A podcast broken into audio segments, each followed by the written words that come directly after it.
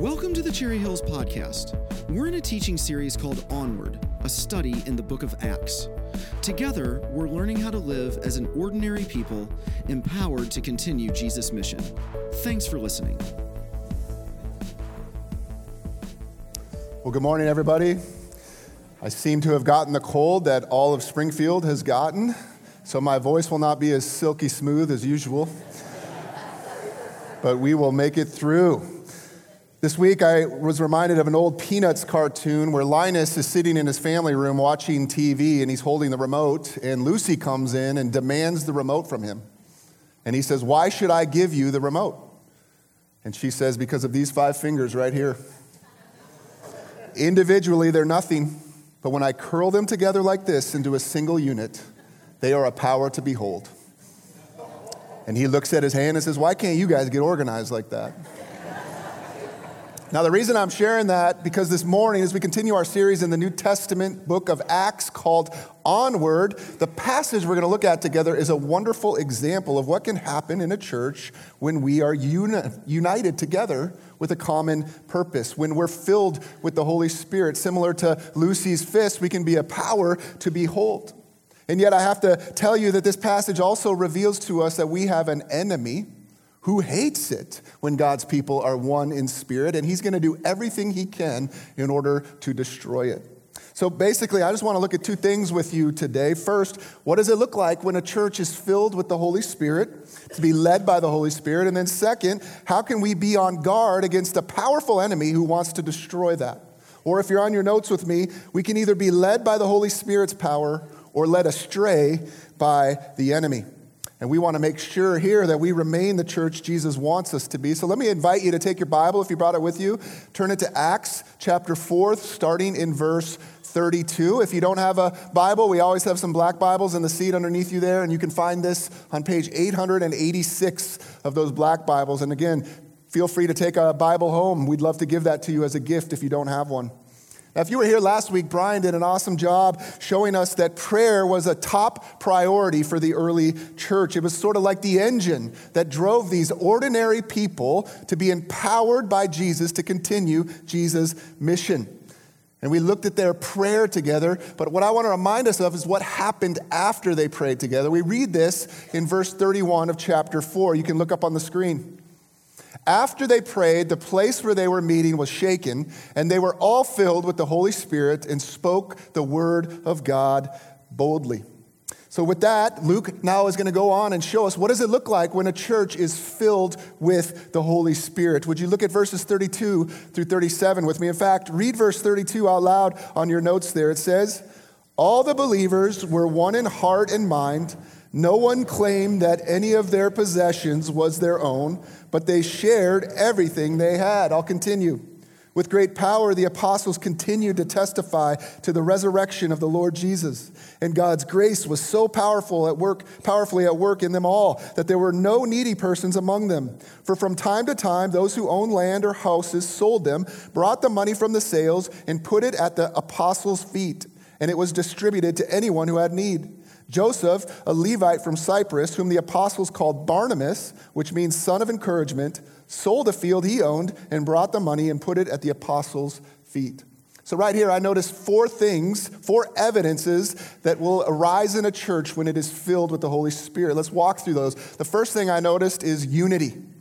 Unity. We see that in verse 32 when it says, All the believers were one in heart and mind. And the idea behind that is not only were they sharing deep fellowship with one another, or friendship, if you will, they were also sharing passion and purpose for the mission of the church. They were united together in mind about who Jesus was, and they were united in heart about the mission he had given them as his people in this world. Now, this is so awesome to picture what's going on here, isn't it? A whole bunch of people from a whole bunch of different places and backgrounds becoming one. There is unity in this church. Now, to be clear, I want to cause up some common confusion about this. Again, if you're on your notes, unity is not uniformity, where everybody is exactly the same. I think sometimes we think that's what it is when we think about unity, but the believers didn't see everything eye to eye. It's wrong to suppose, as some sadly do at times, that with unity we'll all carry the same Bibles, we'll all read the same books, we'll all wear the same clothes. We'll all educate our children in the same way. We all have the same likes and dislikes. We know that's just not true. We're not supposed to become Christian clones. The fact is, I would argue that the insistence on uniformity is one of the most disunifying things a church could do. Perhaps you've heard phrases like us four and no more. What does that provide? It provides a judgmental attitude where it's only us, the ones who are like me, and nobody else is welcome. That's uniformity, and that is not what Jesus is after in the church. One of the wonders of his church is that he honors individuality while bringing us together in unity. I think of it like a snowflake, right? Snowflakes are individual, they're all unique, and yet when they come together, they create this beautiful, remarkable thing.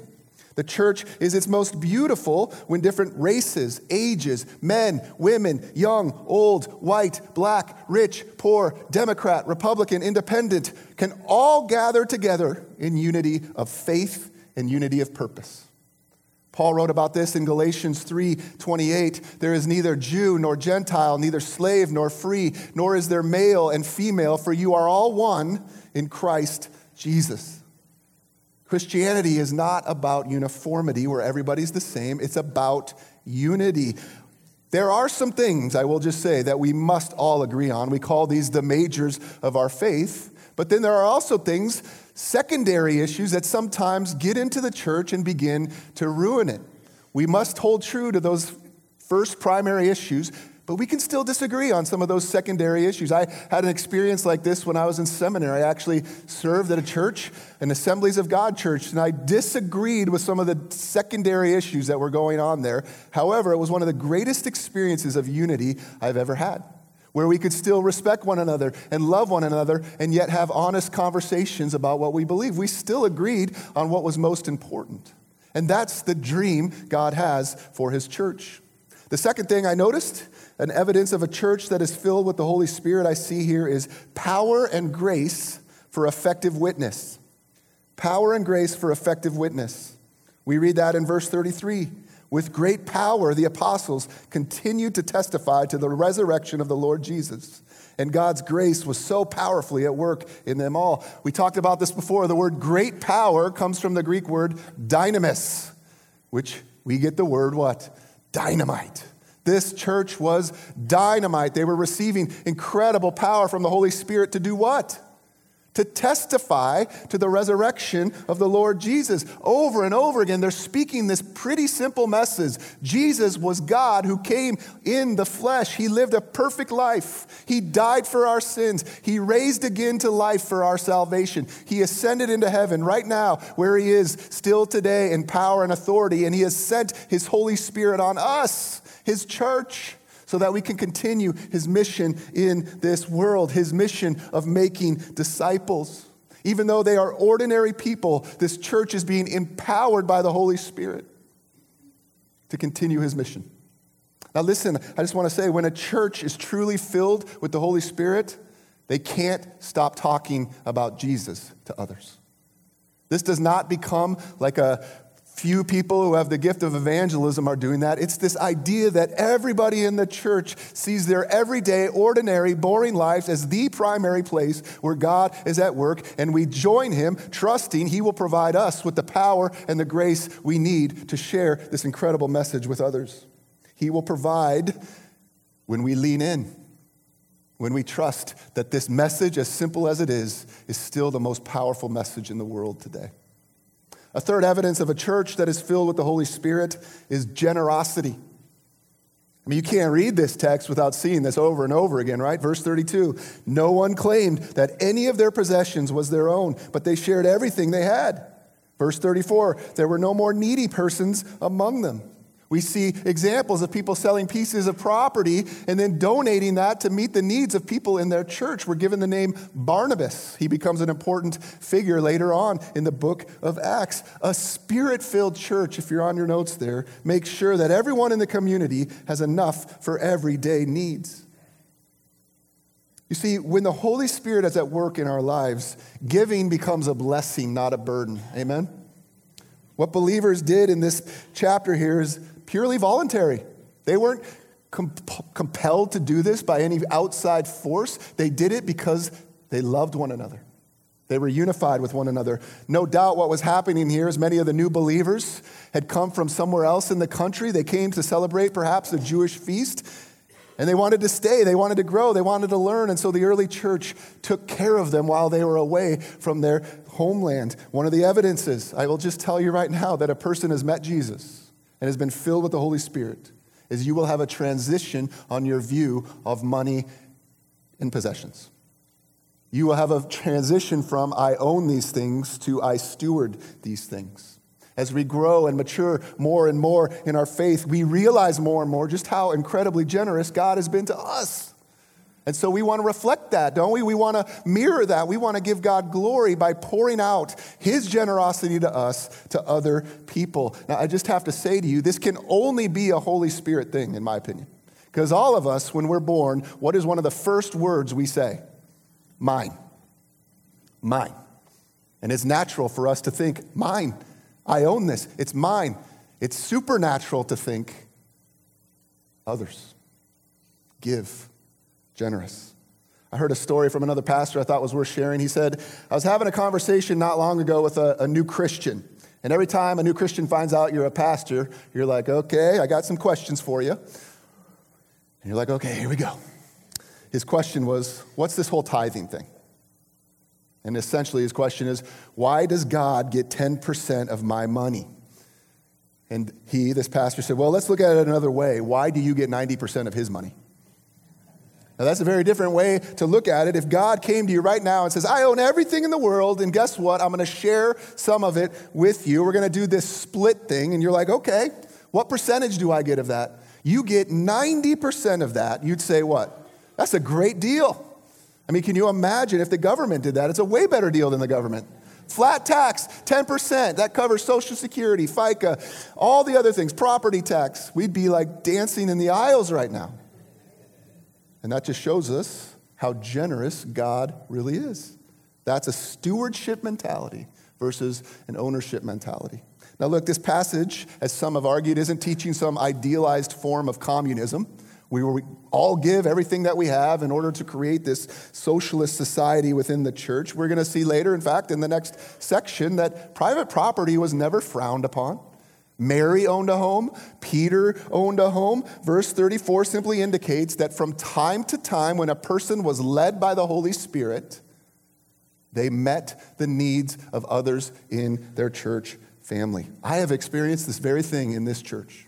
When Peggy and I moved here 17 and a half years ago, we were dirt poor seminary students. We owned one car that was on its last legs, and someone in this church was led by the Holy Spirit to give us a car to use. I know countless stories of that happening within our church family where individuals know of a need and they give generously, readily. I think about a church like ours giving 20% of everything we take in to missions. I think of individuals supporting people like Luke Erickson and other missionaries around the world. I think of our benevolence offering that we take after every communion Sunday and how we too are able to meet the needs of those in our church family who are going through a time of crisis.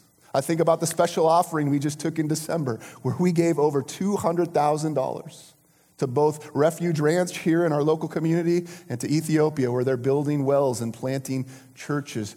I can't get over how generous you are, Cherry Hills. That is an evidence of the Holy Spirit at work in us.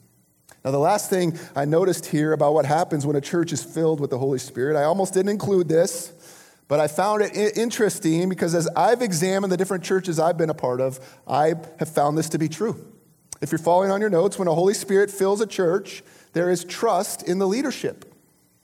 There's trust in the leadership. Now, where do I get this? Well, I get it from verses 35 and 37, where it says, People were laying their generous gifts where? Not a trick question. At the apostles' feet. Now, this is a little crazy to me, right? I don't know about you. But let's just say Barnabas makes like 500,000 denarii or whatever they used back then for selling his property, and then he brings it to the church and he brings it right up front and he lays it right at Peter's feet. Not a trick question. That's in front of everybody, right? It's in front of all the apostles. Now, imagine if I said to you right now, okay, we're going to collect our tithes and offerings. Just bring them down front and lay them right here at my feet you would probably leave the church right now. Rightfully so. But what does this illustrate for us? How much trust did they have in leadership here? This is high trust. Now, I got to say, in my experience in my life, I've been a part of probably over 50 churches because my dad was an intern pastor when I was growing up. And I would just say, this is definitely one of the marks of a healthy church. If a church is unhealthy, you can almost go back to there's a distrust between the congregation and the leadership. But when a church is healthy, there's this mutual trust that exists between one another. And let me just say this we sure hope that we continue to earn that kind of trust from you. It's one of the reasons we do an external audit every year as a church family. It's one of the reasons we make our financials known to you. It's one of the reasons we do Q&As like we're going to do at the 11 o'clock service. We want to be as transparent as we can possibly be because we know the only way for us to remain a healthy church is by trusting one another in these things. And so, those are the evidences we see of a church that is filled with the Holy Spirit. There's other things, of course, like prayer, as we learned last week. And I really wish that I could end this message right here. I'm sure you do as well.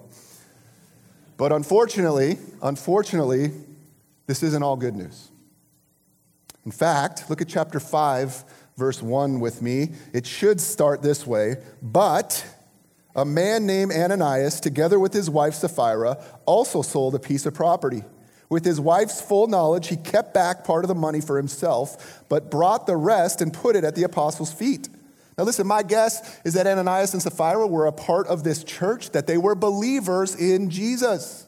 And they had just witnessed Barnabas do this incredible act of generosity. And so they decide, maybe at first with great motives, we should do the same thing. They probably then started thinking, I wish people were praising us like they were praising Barnabas. How cool would it for us to get a cool nickname like Couple of Encouragement? I would like my friends to think of me as a generous person like that. And so they decide to sell a piece of their property and do the same thing. But sadly, as we read here, we find that they're not at all like Barnabas. Outwardly, they sure seem to be, but inwardly, they are quite a different character. They sold their property, they looked at the money, said, Oh, this money's kind of nice. We could do some things with this. And so they keep it back for themselves while giving some of it to the church. But here's the key while pretending to give all of it to the church. so we pick up the story in verse 3. Would you read that out loud with me on your notes? Then Peter said, Ananias, how is it that Satan has so filled your heart that you have lied to the Holy Spirit and have kept for yourself some of the money you received for the land? I'll keep going. Didn't it belong to you before it was sold? And after it was sold, wasn't the money at your disposal? What made you think of doing such a thing? You have not lied just to human beings, but to God. When Ananias heard this, he fell down and died. And great fear seized all who heard what had happened. Then some young men came forward, wrapped up his body, and carried him out and buried him. About three hours later, his wife came in, not knowing what had happened. Peter asked her, Tell me, is this the price you and Ananias got for the land? Notice, he gives her an opportunity to repent, to come clean. Yes, she said, that is the price. Peter said to her, How could you conspire to test the Spirit of the Lord? Listen, the feet of the men who buried your husband are at the door, and they will carry you out also. At that moment, she fell down at his feet and died. Then the young men came in, and finding her dead, carried her out and buried her beside her husband.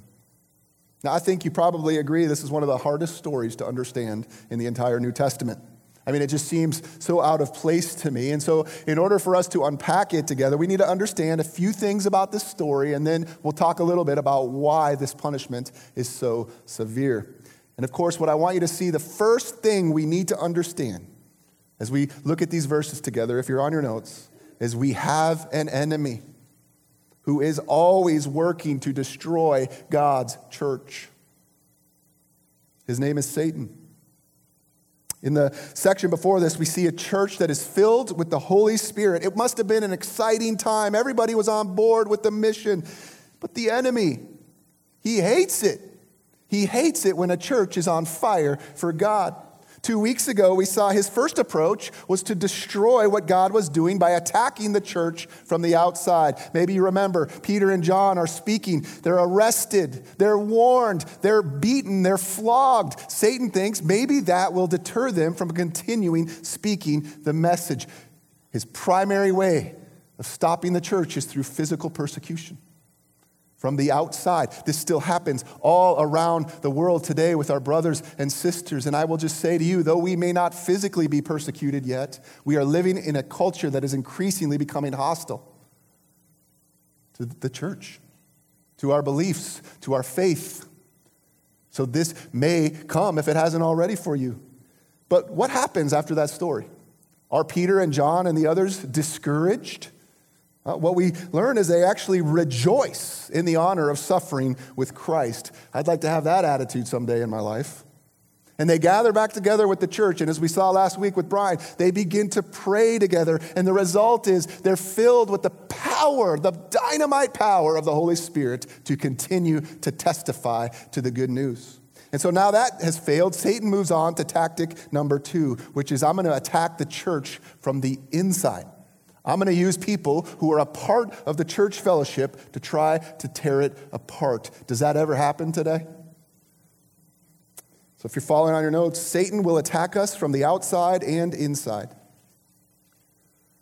Friends, whatever you believe about Satan, we must understand he is a clever flow, foe, excuse me. If he doesn't succeed as a devouring lion, 1 Peter 5 8, he will come as a deceiving serpent, Genesis 3. His agents here are a husband and wife, Ananias and Sapphira. Notice what Peter says to Ananias in verse 3 Why has Satan so filled your heart? Who is supposed to fill our heart, Cherry Hills? The Holy Spirit. Now, don't misunderstand, please, please. Satan is not possessing this couple. They are the ones who are allowing him in. They are responsible for their actions and their decisions. This is simply a picture for us of how all temptation works. Because they submit to Satan's temptation, they are now allowing him to influence them that they take it to such a far extreme that there are dire consequences. I'll talk about that in a minute, but what I hope we see here is this passage is just an important warning for all of us. Listen, if you go through a season in your life where there's this amazing spiritual blessing, if we as a church go through this season where we're just seeing God at work in tremendous ways, we can, you can expect that Satan will attack you. Satan does not want the church of Jesus Christ to thrive at all in unity or in mission together. But listen, if you're going through the motions in your faith, guess what? You're probably safe. Satan's not going to come after you. He's really happy when we're lukewarm in our faith.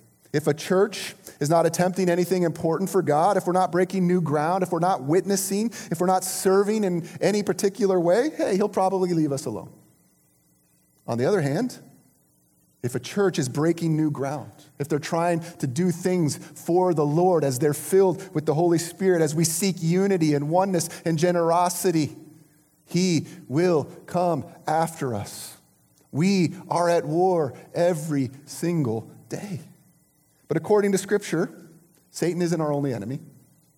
We're also at war with what the Bible calls our flesh and the world.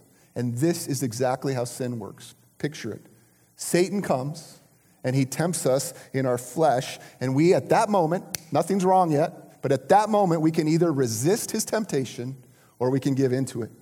And what we see and what Peter's talking about here is that when that moment came for Ananias and Sapphira, they gave into it. And so I asked in the study guide this week, what exactly is their sin? And this question is more complicated at first glance than it looks because what it really shows us is how sin works. Sin is like a slippery slope. One sin begats more sin, which begats more sin. But here's what I'd say if I had to answer that question. Here's what I'd say if you're following. Their sin, like all sin, all sin starts with pride. I mean, no doubt, picture the scene. The church is praising God for the generous offering that Barnabas brought. And then Satan whispers to this couple, this happens to all of us, right? You too could have that kind of glory. You too can make others think you are as spiritual as Barnabas. Does that sound at all familiar to you? You ever heard that one? It reminds me a lot of the first temptation in Genesis 3. God knows when you eat from the tree, your eyes will be opened and you will be like God, knowing good and evil. I've experienced these same temptations towards my pride, right? What's the big deal about cheating on that test? Don't you want an A? Don't you want to be thought of as smart? Did God really say your body is the temple of the Holy Spirit and that you can't use it any way you want? It's always going after our pride. Instead of resisting his temptation here, Ananias and Sapphira yield to him in their pride and their plan, and they plan out their strategy. But like I said, one sin begets another sin, and that leads to their second sin, which is hypocrisy. Listen, this isn't just a miscalculation of their checkbook, right? This is premeditated deception. As one scholar writes, this was pious pretense, religious sham, simulated holiness, Christian fraud. Wow. Peter explained that Ananias, listen, you didn't have to give anything. Even after you sold the property, who owned the money? He did. Instead of just saying, hey, we're going to give a part of our property, though, filled with hypocrisy, he says, we're giving all of it. Now, before, again, we judge too harshly here, let's all admit, we all like to project certain images of ourselves, don't we? We all want people to think of us in certain ways. I want people to think of me as smart, of having it all together. I want people to think of me as the best dressed pastor. I want people to think of me as an athlete or as the, the, the funny guy at school, whatever. We all want to project images of ourselves. But listen, I agree with what George MacDonald once wrote. Listen, half of the misery in the world comes from trying to look instead of trying to be what one is not. Wow. The name Jesus gave to that is hypocrisy, which, if you're on your notes, simply means wearing a mask, playing the actor. And this is something Jesus hated. Now, I think today there's a bit of a misunderstanding of what hypocrisy is and isn't. What is the number one complaint people have outside of the church about the church? We're all a bunch of. Now, I think a lot of times what they simply mean by that is hey, you say you follow Jesus, but then I see sin in your life. And I would be the first person to say, you sure do. I am a sinner saved by God's grace. Never are we said to be perfect as people. Hypocrisy is deliberate deception, trying to make people think we are more spiritual than we really are. There's a great story about Teddy Roosevelt, you know, our former president, a long time ago where some people came to visit him and interview him and ask him some questions. And he said, Okay, I'll, uh, I'll let you do that, but I got some work to do out in the barn. You're going to have to come with me, and I'll, I'll do my work, and you can ask your questions. So he gets out to the barn. He rolls up his sleeves. He gets his pitchfork, and he goes to bale the hay. And he says, Wait, there's no hay here. And he asks his farmhand, Where's the hay for me to bale? And this is what he replied I ain't had time to toss it back down again after you pitched it up while the other folks were here.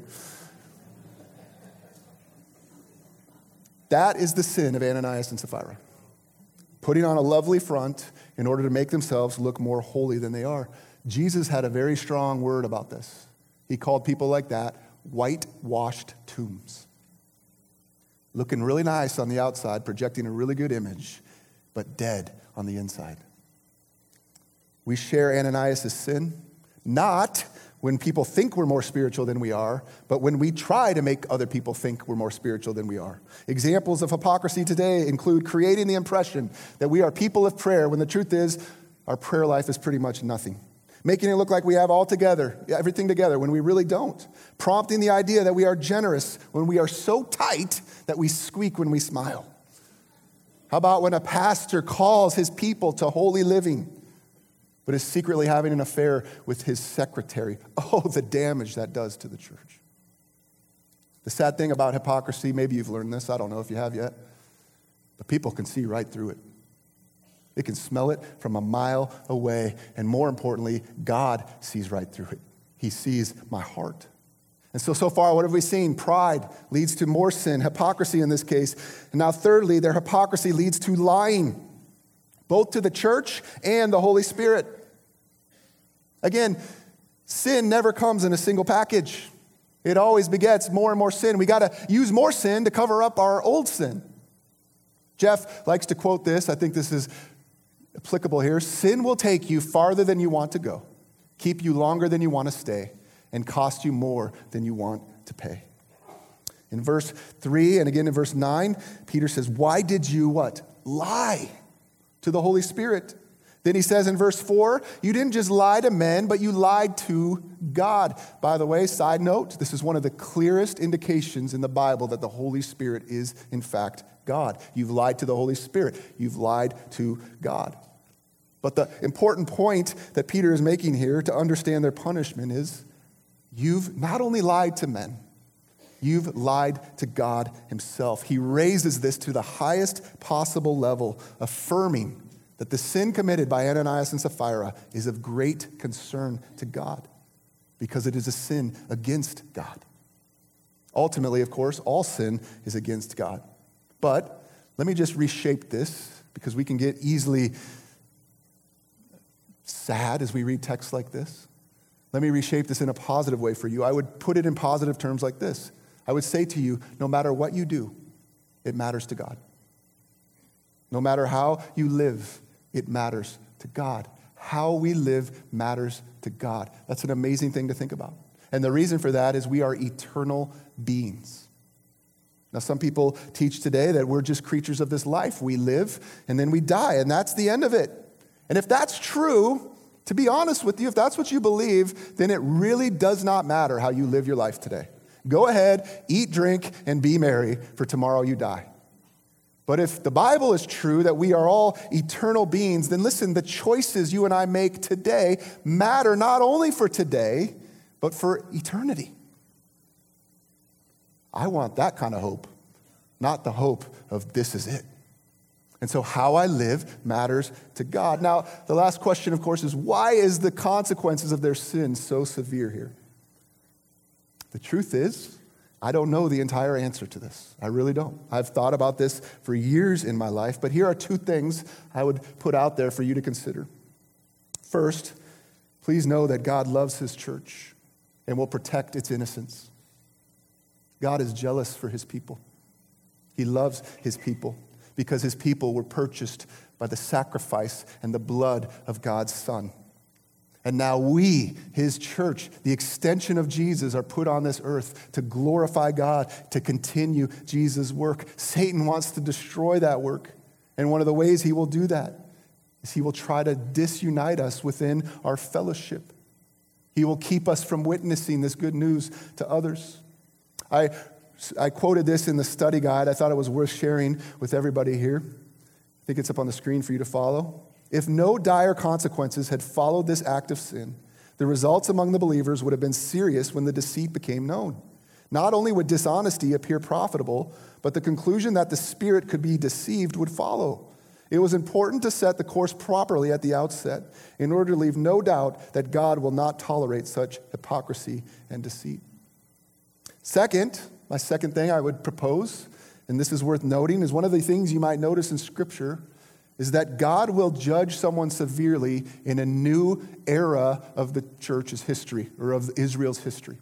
And so, again, if you were doing the study guide, you looked at people like Abab or Nadab and Abihu, or who were Aaron's sons. They served as priests and they carried unauthorized fire before the Lord, and God strikes them dead. Why? Because that was the beginning of a new era. The tabernacle had just been built. Or you can read about Achan. When the Israelites enter into the promised land, he gives them very clear directions on what they're supposed to do, and Achan doesn't follow them, and he is put to death by the people there. We don't read about those other things other times, but there's this pattern. This is the beginning of a new era in the church. There hadn't been sin in the church yet. This is the first sin, and God puts them to death to remind the church this is a serious matter. This right here is just an exceptional case of judgment because God knows the church could have been derailed at this point. The result of this judgment, we read in verse 11, is this Great fear seized the whole church and all who heard about these events. I want you to notice we have moved from great power to great grace to great fear. And I think all things need to exist in a church if it's to have a proper view of God. Hebrews 12 reminds us, therefore, since we are receiving a kingdom that cannot be shaken, let us be thankful. Yes. And so worship God acceptably with reverence and awe, for our God is a consuming fire. This passage shows, shows us two things how serious sin is, but I also hope it shows you how amazing God's grace is. Have you ever lied in your life? Raise your hand Have you ever lied. Why are you still here? Why hasn't God struck me dead? Because of his kindness and his grace and love. He has sent Jesus so that all people, he's waiting, he's hoping all people will recognize he is the answer for the forgiveness of all sin. Thanks be to God that he gives us victory in our Lord Jesus Christ. Now, friends, as we wrap this section up, uh, I'm just going to share honestly. This prompted me to ask three questions this week, and I'm going to share these with you. And then we're going to have some time at the end for you to reflect, to allow the Holy Spirit to speak to you. We don't want to just know the Word, we want to respond to the Word of God. So here's the first question I asked myself Am I giving myself fully to the unity and mission of His church? Whether that's our church or another church you're part of, are you giving yourself fully to the unity and mission of the church? You have to understand, if you're a part of this church, your individual conduct plays a huge role in what God can do and will do in our church body. When we're truly filled with the Holy Spirit, we're going to see evidences that we see in the text here, right? We're going to see generosity flow. We're going to see all of us seeing our lives as being on mission with God. We're going to see unity together. But my life, my individual life, matters for the whole body, the whole community. So, are you giving yourselves fully? This is why we say in our vision, we want to see every generation giving themselves, say it, fully to Jesus and his mission, because that's the only way we can accomplish what he has for us. Number two, am I truly a person of integrity?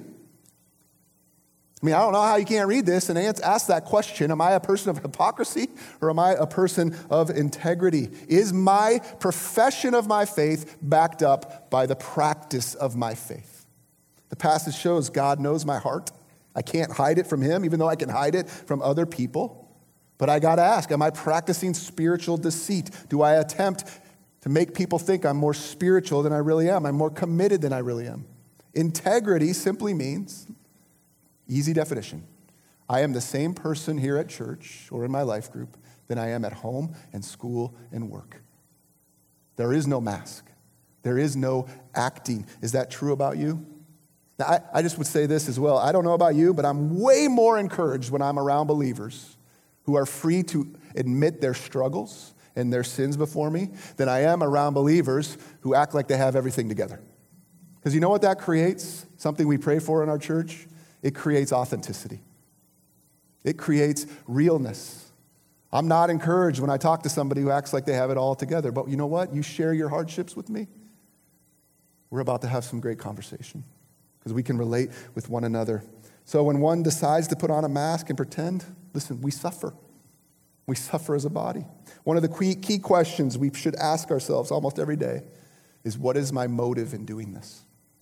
What is my motive in saying this? We can be motivated for good, we can be motivated for bad. Number three, last question Do I have a right view of who God is? I mean, I just read this passage and I'm like, Do I have a right view of who God is?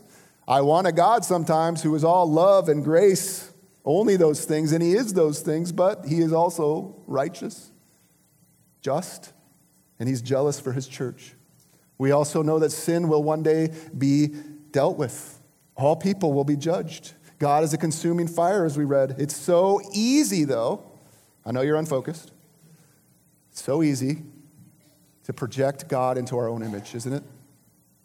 We create a God in our own image, and this is one of the reasons why it's so important to take the full counsel of Scripture, both in our personal time, but also as a church, not picking and choosing different passages, but getting a full view of who God really is. So now you can put away your notes if you haven't already. That's the three of you at least. And like I said, I want to now offer you a time because we're not just observers at church, we're participants in what God is doing. I'm going to give you four questions I ask myself every morning in my quiet time. I'll read the Bible, I'll pray, and then at the end, I sit with these four questions. And I tell you, nine times out of 10, one of these questions just pops out at me. And so, if that happens to you, just focus in on that one question and trust that the Holy Spirit will lead you to do something. This could be a time of confession, this could be a time of action. Whatever it is, just make yourself available to what He might want to do in this time. I'll pray, and then you'll have that chance. Oh Lord, we thank you that you are love and grace and compassion and mercy, that your mercy is new today for us. But we also thank you that you are just and righteous, that you are jealous for us. We pray as we look at this passage together this morning that it wouldn't be just in one ear and out the other, but that it would sink deep into our hearts. And so we now use this time and ask for your Holy Spirit to be present. Speak to us and help us to respond in your grace and in your power. Amen. Thanks for joining us today. If you would like more information or to stay connected to Cherry Hills Church, please visit our website at cherryhillsfamily.org or follow us on Facebook.